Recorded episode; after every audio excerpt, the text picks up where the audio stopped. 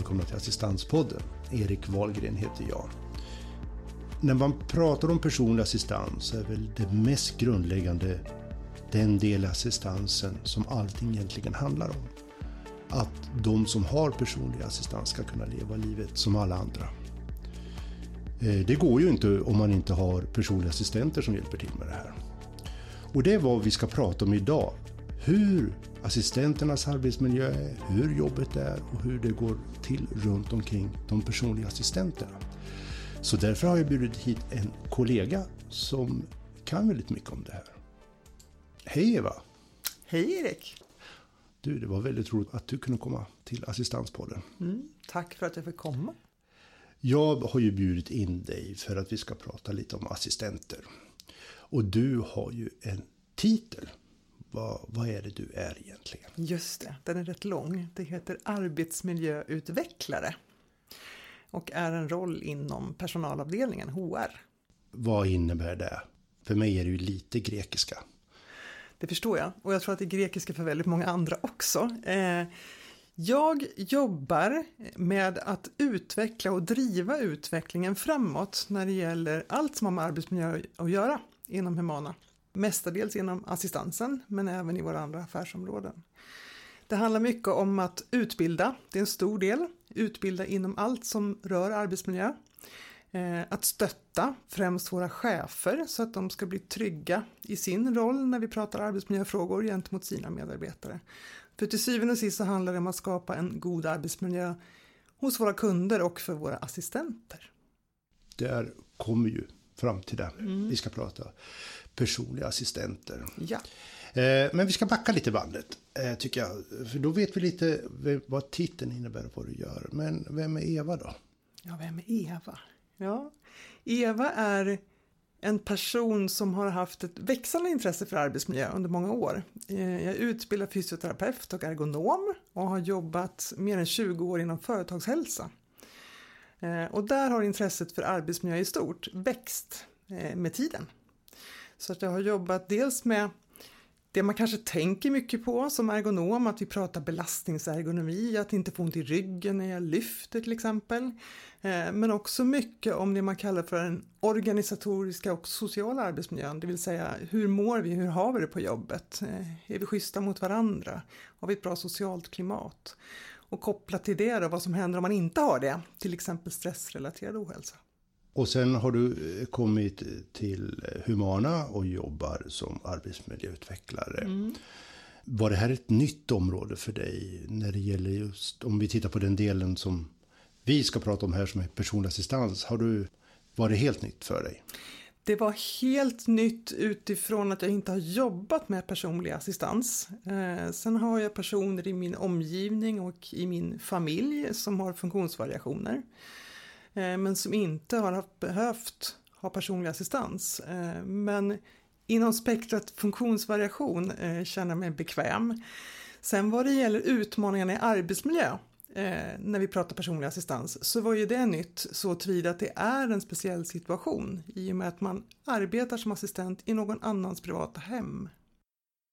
När det gäller det här med att arbeta i någons hem och vara personlig assistent så är det ju både så att man ska förhålla sig till den miljö man är i, rent fysiskt i en lägenhet eller ett hus. Man ska också förhålla sig och vara professionell men ändå nära mot den man hjälper som har assistans. Men så finns det ju andra personer omkring eh, det här. Det finns ju kanske en familj eller en, en fru, en man, barn, eh, anhöriga, vänner. Hur, hur ska man se på det som assistent?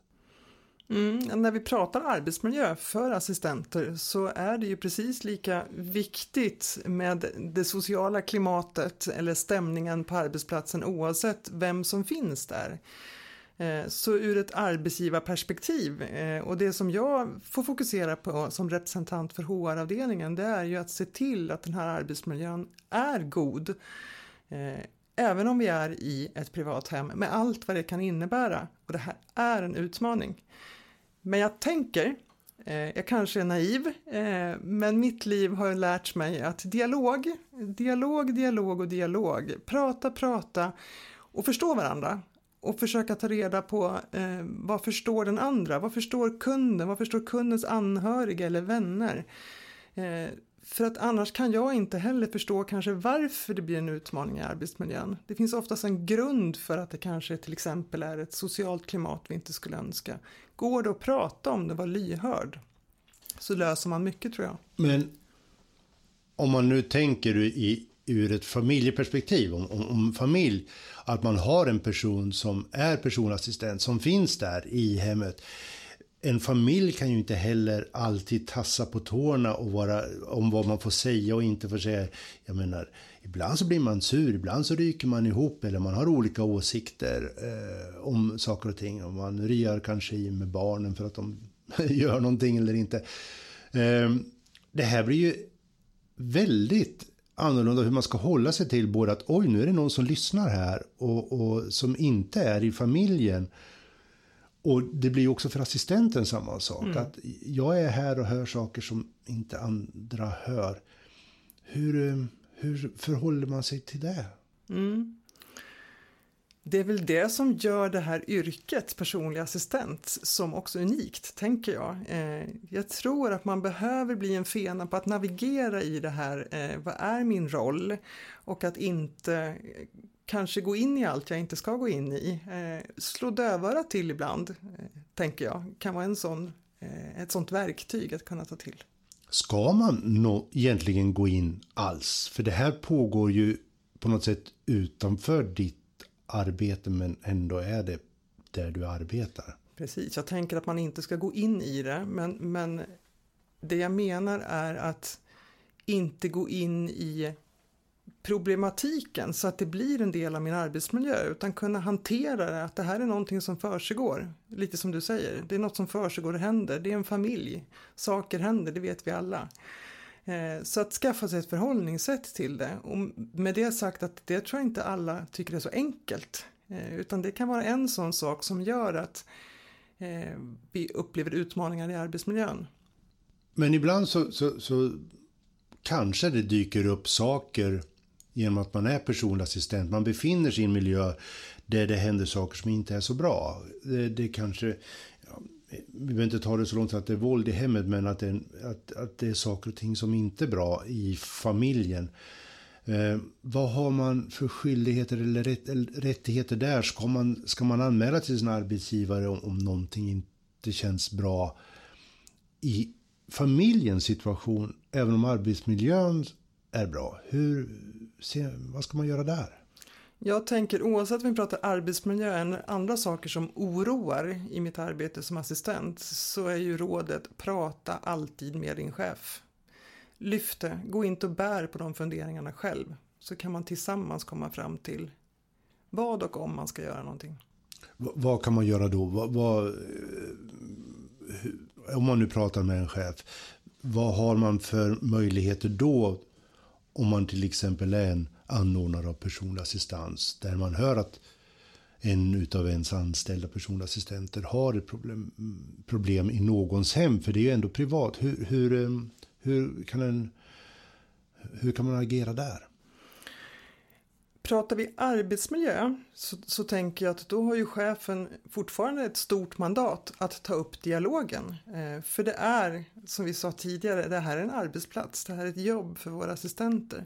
Pratar vi oro om annat så finns det möjlighet att till exempel göra en orosanmälan om man är orolig för till exempel ett barn i hemmet. Eh, så det går också att göra, men, men rådet är att aldrig vara ensam i det här utan göra det tillsammans med chefen. Eller påtala det för chefen så att chefen kan agera. Ja, då menar du att när vi pratar chef så, så inom assistans kan det ju vara lite olika saker. Mm. Man kan ju till exempel ha en arbetsledare mm. i samma arbetsgrupp. Mm. Eh, är det en chef eller är det den som kanske sitter på assistansföretaget eller kommunens kontor mm. ute som, är, det där man ska ta det för att in, man kanske inte vill sprida det här i gruppen mm. eller om det kan till och med vara att alla i gruppen har den problemet. Mm. Eh, vad, vad, vad, gör jag man här? Ja, men jag tänker det. För ska vi se till vem som bär ansvaret eh, för, om vi pratar arbetsmiljö som vi har fokus på just nu, så är det personalansvarig chef som har fått de uppgifterna att ansvara över av sin chef i sin tur. Så ansvaret ligger där. Det ansvar som assistenten har det är att påtala eh, om man ser eh, oegentligheter, risker eller vad det nu kan vara. Det här låter ju lite som att oj oj oj att bli personlig assistent det är ju, det är ju bara att man ska balansera på någon slak lina någonstans och förhålla sig till saker och ting. Men assistans som personlig assistent, jag tycker ju och har sett under många, många år att det är ett fantastiskt jobb, mm. även om det har sina utmaningar. Och du brinner ju för en kanske annan del i assistansen än när det är saker som inte fungerar. Precis. Kan du berätta kring det här? För jag såg hur du, när vi talade innan, liksom att du lyste till i ögonen på dig och det ja. här brann du väldigt mycket ja. för. Nej, men det jag tänker, och det berör inte bara assistans utan jag tänker att det är hälsa i stort, eh, så ser jag en risk, en trend att när, så fort man pratar arbetsmiljö så pratar vi om risker och brister. Och de måste vi försöka uppmärksamma oavsett var vi jobbar någonstans. Men det är så mycket viktigare att fokusera på den andra sidan, det vill säga vad kan vi göra för att främja och förebygga en god arbetsmiljö? Och då tycker jag att det är mycket trevligare och mer effektivt att prata om friskfaktorer istället för riskfaktorer. Jag tänker att kan vi bygga en arbetsmiljö hos en kund till exempel, där det finns flera friskfaktorer närvarande, då kommer inte de här riskerna vara särskilt många eller ens påtagliga. Du sa precis i början att det här var, det här var ju ett nytt område för dig, att, att, att arbeta med arbetsmiljöfrågor för personer som jobbar i någons hem. Mm. Vad kan du se för fördelar med det här typen av jobb som en personlig assistent har? Om, om du skulle rekommendera någon och se på vad är fördelarna som inte finns på en annan arbetsplats? På ett kontor eller en fabrik eller mm. var man nu än är. Mm. Ja, det första tänker jag det är att man jobbar med människor. Eh, och det tänker jag för mig och för många andra att det skapar ett värde i livet, någon form av, av, större mening faktiskt, ett sammanhang och det vet vi att vi människor mår bra av att ha. Så att, eh, att jobba med människor är ju en sån sak. Eh, att kunna bidra till att någon annan människa får leva sitt liv som den personen vill, eh, det tycker jag också är stort. Jag tänker att det här är ett jätteviktigt yrke. Stor variation en arbetsdag ser sällan likadan ut som den som var igår. Så att det kan också vara en fördel. Kanske en utmaning för vissa, men, men jag ser det som en fördel. Om man nu är personlig assistent, och jag håller faktiskt med dig där, så ska man ju vara någon form av armar, ben, mm. mun, näsa, hals till en person att kunna utföra sitt liv. Ska man påverka eh, i, i någon form att man tycker att ja, men här skulle jag kunna göra en insats och inte bara liksom uh, göra saker på order. Förstår du hur jag tänker? Uh, hur ser du på det där? Att kunna påverka en kund att kanske bli, göra mer saker eller annat. Hur, hur, hur ska man se sin roll där? Att få en annan person att utvecklas och växa, det tror jag vi alla mår väldigt bra av. Eh, att kunna vara den som kanske stöttar eller guidar och det här kan man ju göra i välmening och på ett sätt som också leder till utveckling och bättre tillvaro för den andra personen. Eh, däremot är det ju inte bra om man går in och försöker påverka för att man själv har en bestämd åsikt om hur saker och ting ska, ska utföras eller göras. För då är man ju fel ute tänker jag. Då är det ju inte kunden eh, som har rätten att bestämma över sitt liv längre. Det här vi pratar om nu, det är liksom sånt som man ser att här är det ju högskoleutbildad personal som jobbar som beteendevetare eller socionomer och de frågorna som, som, som att de arbetar med den typen av frågor. Men det här är ju människor som kanske har en jättestor utbildning men kanske ingen alls. Men ändå ska brottas med de här svåra frågorna i både hur man ska göra och inte göra och, och kunna påverka. Det är ju väldigt, väldigt avancerat. Mm. Absolut. Hur bör man tänka där som assistent? Utbildningsmässigt, var, var vill du att man ska börja kunna tänka? Är återigen prata med chefen när man hamnar i de här situationerna, att man kan få stöd? Mm. Absolut, prata med chefen. Men sen tänker jag också om man har möjlighet att prata med varandra. Ibland är man ju väldigt ensam som personlig assistent, men man kan också ha kollegor. Så att prata med varandra och lyfta sådana här frågor i personalmöten till exempel kan ju vara en sån sak. Eh, och jag skulle ju önska att man pratade mycket mer om de här friskfaktorerna eh, på jobbet. För där de finns, eh, där kommer vi att må bra. Både kunden mår bra och får en säker och trygg assistans och assistenterna kommer att må bra. Också när man pratar friskfaktorer, du sa att det började lysa något i ögonen när jag pratade om det här och det gör det. Eh, så tänker jag att det vi också ska komma ihåg, nu pratar vi personliga assistenter, men att ha ett jobb i sig, det är en av de största friskfaktorerna som finns i livet. Att ha ett arbete. För det skapar rutiner, det skapar som vi är inne på sammanhang, meningsfullhet, att man bidrar till någonting. Det är oftast en stor del av vår identitet. Så bara att ha ett jobb är ju i sig en friskfaktor. Men om vi till det skulle lägga ett bra samtalsklimat, eh, en bra chef, vad nu det innebär. Forskningen visar att rättvisa och närvarande ledare, det är en jättestark friskfaktor till exempel. Eh, att kunna ha en fysisk arbetsmiljö som är okej, okay, där jag kan utföra mina arbetsuppgifter, det är också en sån frisk faktor som är viktig.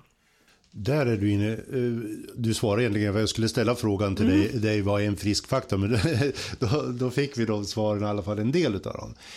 Men här har vi en annan sak du tog in på det här, den rent fysiska arbetsmiljön. Du är i någons hem.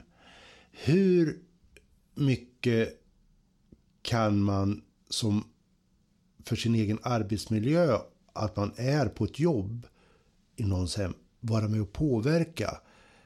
För det, det kan ju vara så att kunden säger nej, jag vill inte ha eh, olika hjälpmedel och sådana saker.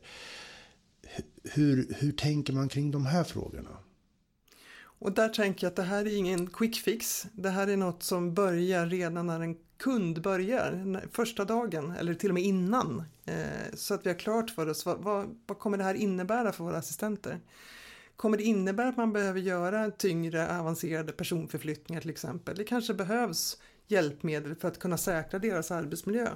Då kan vi ibland hamna i lägen där vi inte kan ta oss an den kunden eh, om det blir ett totalt nej. Men, men jag tänker återigen i min kanske ibland eh, naiva tro eh, på samtalet. Kan vi redan från start tydliggöra och det här med att förstå varandra att eh, för att vi ska kunna hjälpa till och finnas här på ett bra sätt så behöver det här och det här finnas. Man behöver hitta någon slags medelväg i det. Och det här ska man heller inte vara ensam om eh, i sin roll som assistent utan här finns det ju både chef och eh, ett helt team av kunniga människor, hos oss i alla fall, i vår verksamhet, där man kan få hjälp och stöd. Du sa någonting där, eh, då kanske man inte kan ta den här kunden, mm. men det är ju ändå en person som har fått rätt att få hjälp och ha personlig assistans. Mm. Eh, och i, ibland så ska man, kan ju inte, man ska inte välja och vraka vilka, vilka personer som man hjälper om man nu är en assistansanordnare, både privat eller mm. kooperativ eller kommunal har man en stor möjlighet här att påverka den personen som har assistans och säga att här måste du tänka till. Ja. Hur, hur gör man det? Ja, och där tänker jag, där, där, vi är tillbaka till dialogen och det kan låta enkelt att säga det, eh, för den dialogen behöver se olika ut beroende på i vilken situation vi befinner oss. Men, men återigen, att redan från start klargöra att det här kommer att behövas det underlättar ju istället för att vi efteråt ska komma på efter ett antal månader att nu är det tre assistenter här som har diskbråck i ryggen. Vad gjorde vi för fel på vägen? Utan våga lyfta de här frågorna från start så att det blir rätt från början i genomförandeplanen till exempel. Om man nu jobbar med personlig assistans, och jag har gjort det väldigt länge, så, så har det ju hänt väldigt mycket genom åren. Eh, där vi kan ibland titta titta på som man kallar det, oj det ska administreras väldigt mycket. Det är genomförandeplaner och det är riskanalyser och saker. Men allt det här bygger väl egentligen på att både kunden ska få, om man tittar på det här med genomförandeplan, mm. så är, är det ju det att den som bedriver assistansen tillsammans med kunden kommer överens och kanske också där assistenter är delaktiga hur assistansen ska utföras på ett bra sätt och komma, komma till går med det så man vet vad som ska göras och hur det ska göras mm. och vad kunden vill. Och mm. assist. Men så har vi det här som heter riskanalys som ska göras. Mm. Vad är det? Vad menas med det? Mm. Riskanalys, eh, då är vi tillbaks i fokus på risker igen. Eh, det handlar ju om att undersöka, finns det några risker i den här arbetsmiljön? Om vi pratar arbetsmiljö. Sen kan man göra riskanalyser i andra hänseenden också.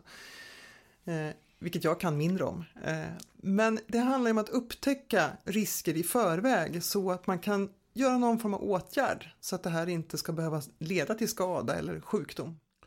Måste man göra en riskanalys? Ja, man måste Va- göra varför, riskanalys. varför, vem, vem säger det? Vem säger det? Det säger vår arbetsmiljölagstiftning att vi behöver göra det. Eh, hos oss gör vi så att eh, vi ska helst ha en riskanalys redan vid uppstart Eh, av en ny kund så att vi ser vad finns det för utmaningar här. Det vi var inne på nyss, eh, behövs det några fler hjälpmedel kanske? Eh, eller behöver vi ta den dialogen? Men sen behöver vi också göra riskanalyser löpande efterhand. Så lagen säger att vi ska göra det vi kallar för skyddsronder regelbundet. Hos oss gör vi det en gång per år. Och syftet med det är ju att kika på Finns det några risker, brister i arbetsmiljön? I sådana fall åtgärdar vi det. Så syftet är ju något väldigt positivt även om det kan kännas tungt. Och det kan vara svårt att riskbedöma. Hur ska jag veta om det här är en allvarlig risk, eh, en, en låg risk eller en medelrisk?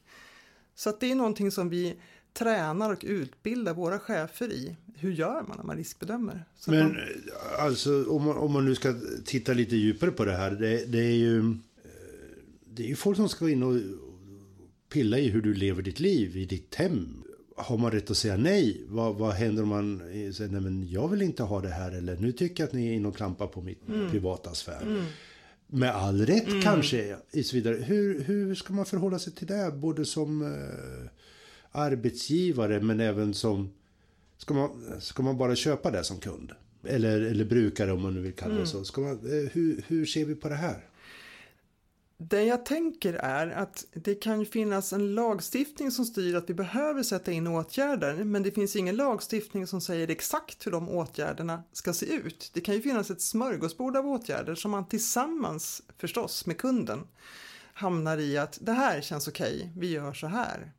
Och om man nu då eh, säger att, att en arbetsgivare ser en risk och den här behöver åtgärdas och personen som har assistans säger nej och så vidare.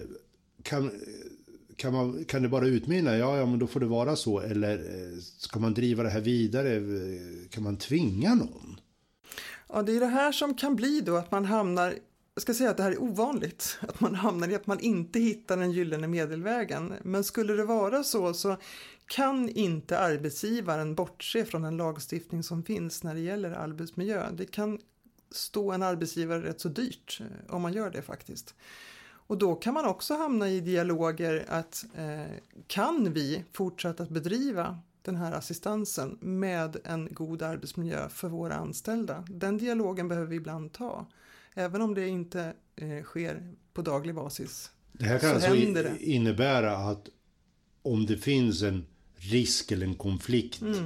mellan den som ska utföra assistansen med, med personliga assistenter och så vidare och eh, den personen som har assistans så kan, man, kan det komma till det läget att man har rätt till assistans men ingen kan utföra den för att arbetsmiljön inte funkar. Mm. Rent eh, teoretiskt skulle man kunna hamna där till slut. Eh, och det är ju väldigt beklagligt. Kan, eh, kan, arbe- kan arbetsmiljölagen stoppa en personlig assistans, alltså ett beslut om personlig assistans?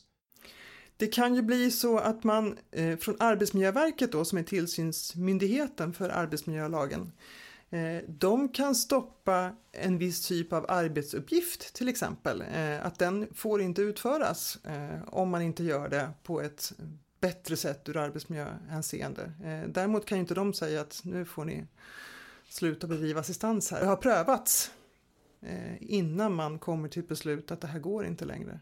Men säg nu att, att, att eh, nu, nu pratar vi risker igen. Vi skulle Ja. prata friska, friska saker, men, men vi pratar risker igen. För, för att det här är ju så viktigt, för jag tror att det här förekommer eh, både på en hel del ställen och så vidare. Att, säg att företag säger nej, men vi kan inte eh, utföra den här assistansen för att eh, arbetsmiljölagen säger så och vi tycker vi, vi är måna om våra assistenter. Då finns det ju någonting som heter basansvar. Det innebär att den kommun man bor i har alltid en skyldighet att se till att personen får det, har rätt till. Men även en kommun har ju arbetsmiljöansvar och den kan ju inte skilja sig på något, eller gör den det? Nej, precis. Och det här har jag brottats en hel del med sedan jag började jobba med det här. Eh, för jag tänker så, när det här händer och kommunen får gå in och ta över, vad är det som gör att de kan, kan lösa den här frågan på ett bättre sätt än vad vi har kunnat? Så att, eh, jag funderar mycket runt det. Eh, faktiskt. Eh, och med det sagt tänker jag också desto viktigare blir det att hitta den här liksom, överenskommelsen på vägen, att det inte ska behöva gå så långt. Eh, det är ju den absoluta förhoppningen och där tror jag att vi kan bli bättre. Vi, vi har ju en del till i det här, för nu, jag tror att många av de här som lyssnar nu eh, ser på att det här är assistenter som bor någon annanstans och, och har det här som ett jobb som de åker till. Mm. Men vi har ju väldigt ofta och inom assistansen totalt sett så är det ju väldigt många anhöriga som arbetar. Ja. Alltså eh, fru, man, barn, syskon, kusiner och så vidare.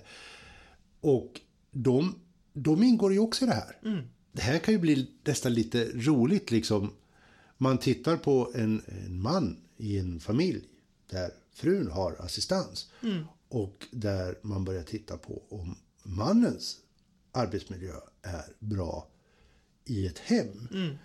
Uh, I mitt hem så är det väl ingen som är och tittar på någon arbetsmiljö överhuvudtaget. Nej, för, att, för att, för att där, där har jag ingen som är anställd. Men det kan ju gälla samma saker där. Ja.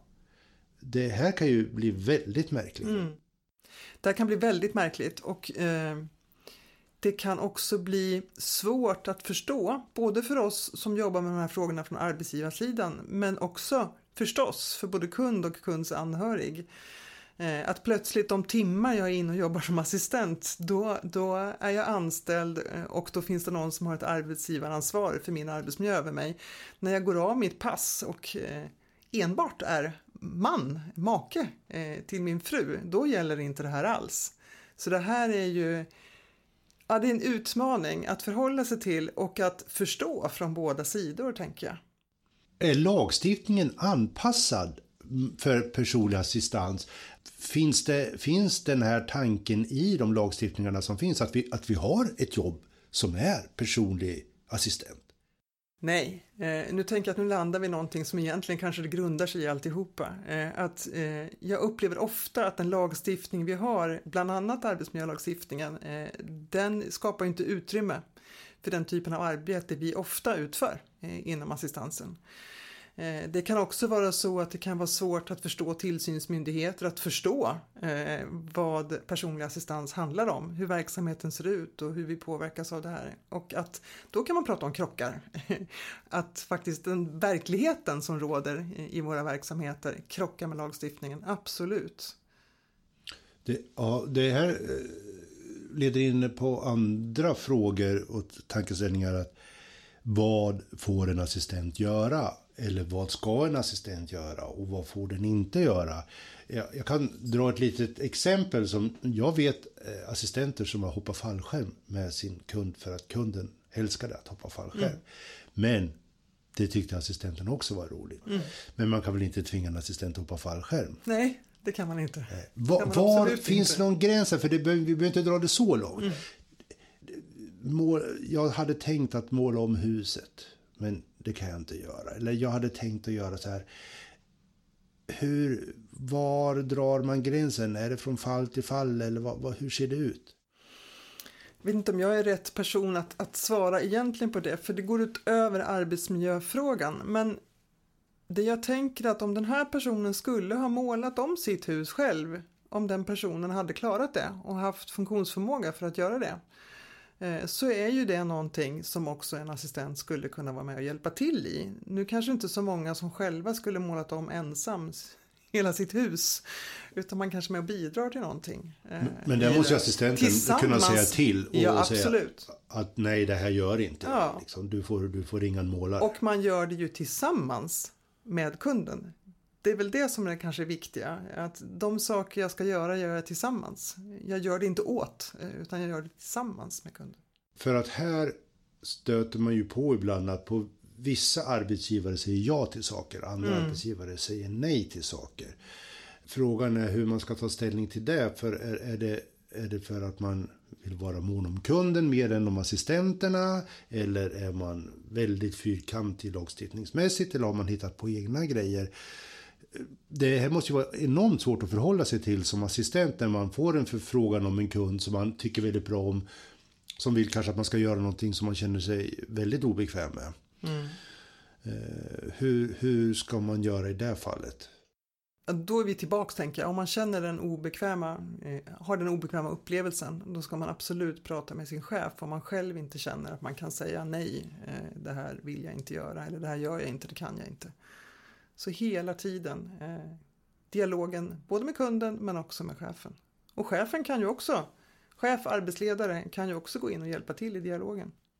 Vi pratade friskdelar Bör man fundera på en friskanalys istället för en riskanalys? Ja, absolut. Det där har jag faktiskt en hel del tankar runt.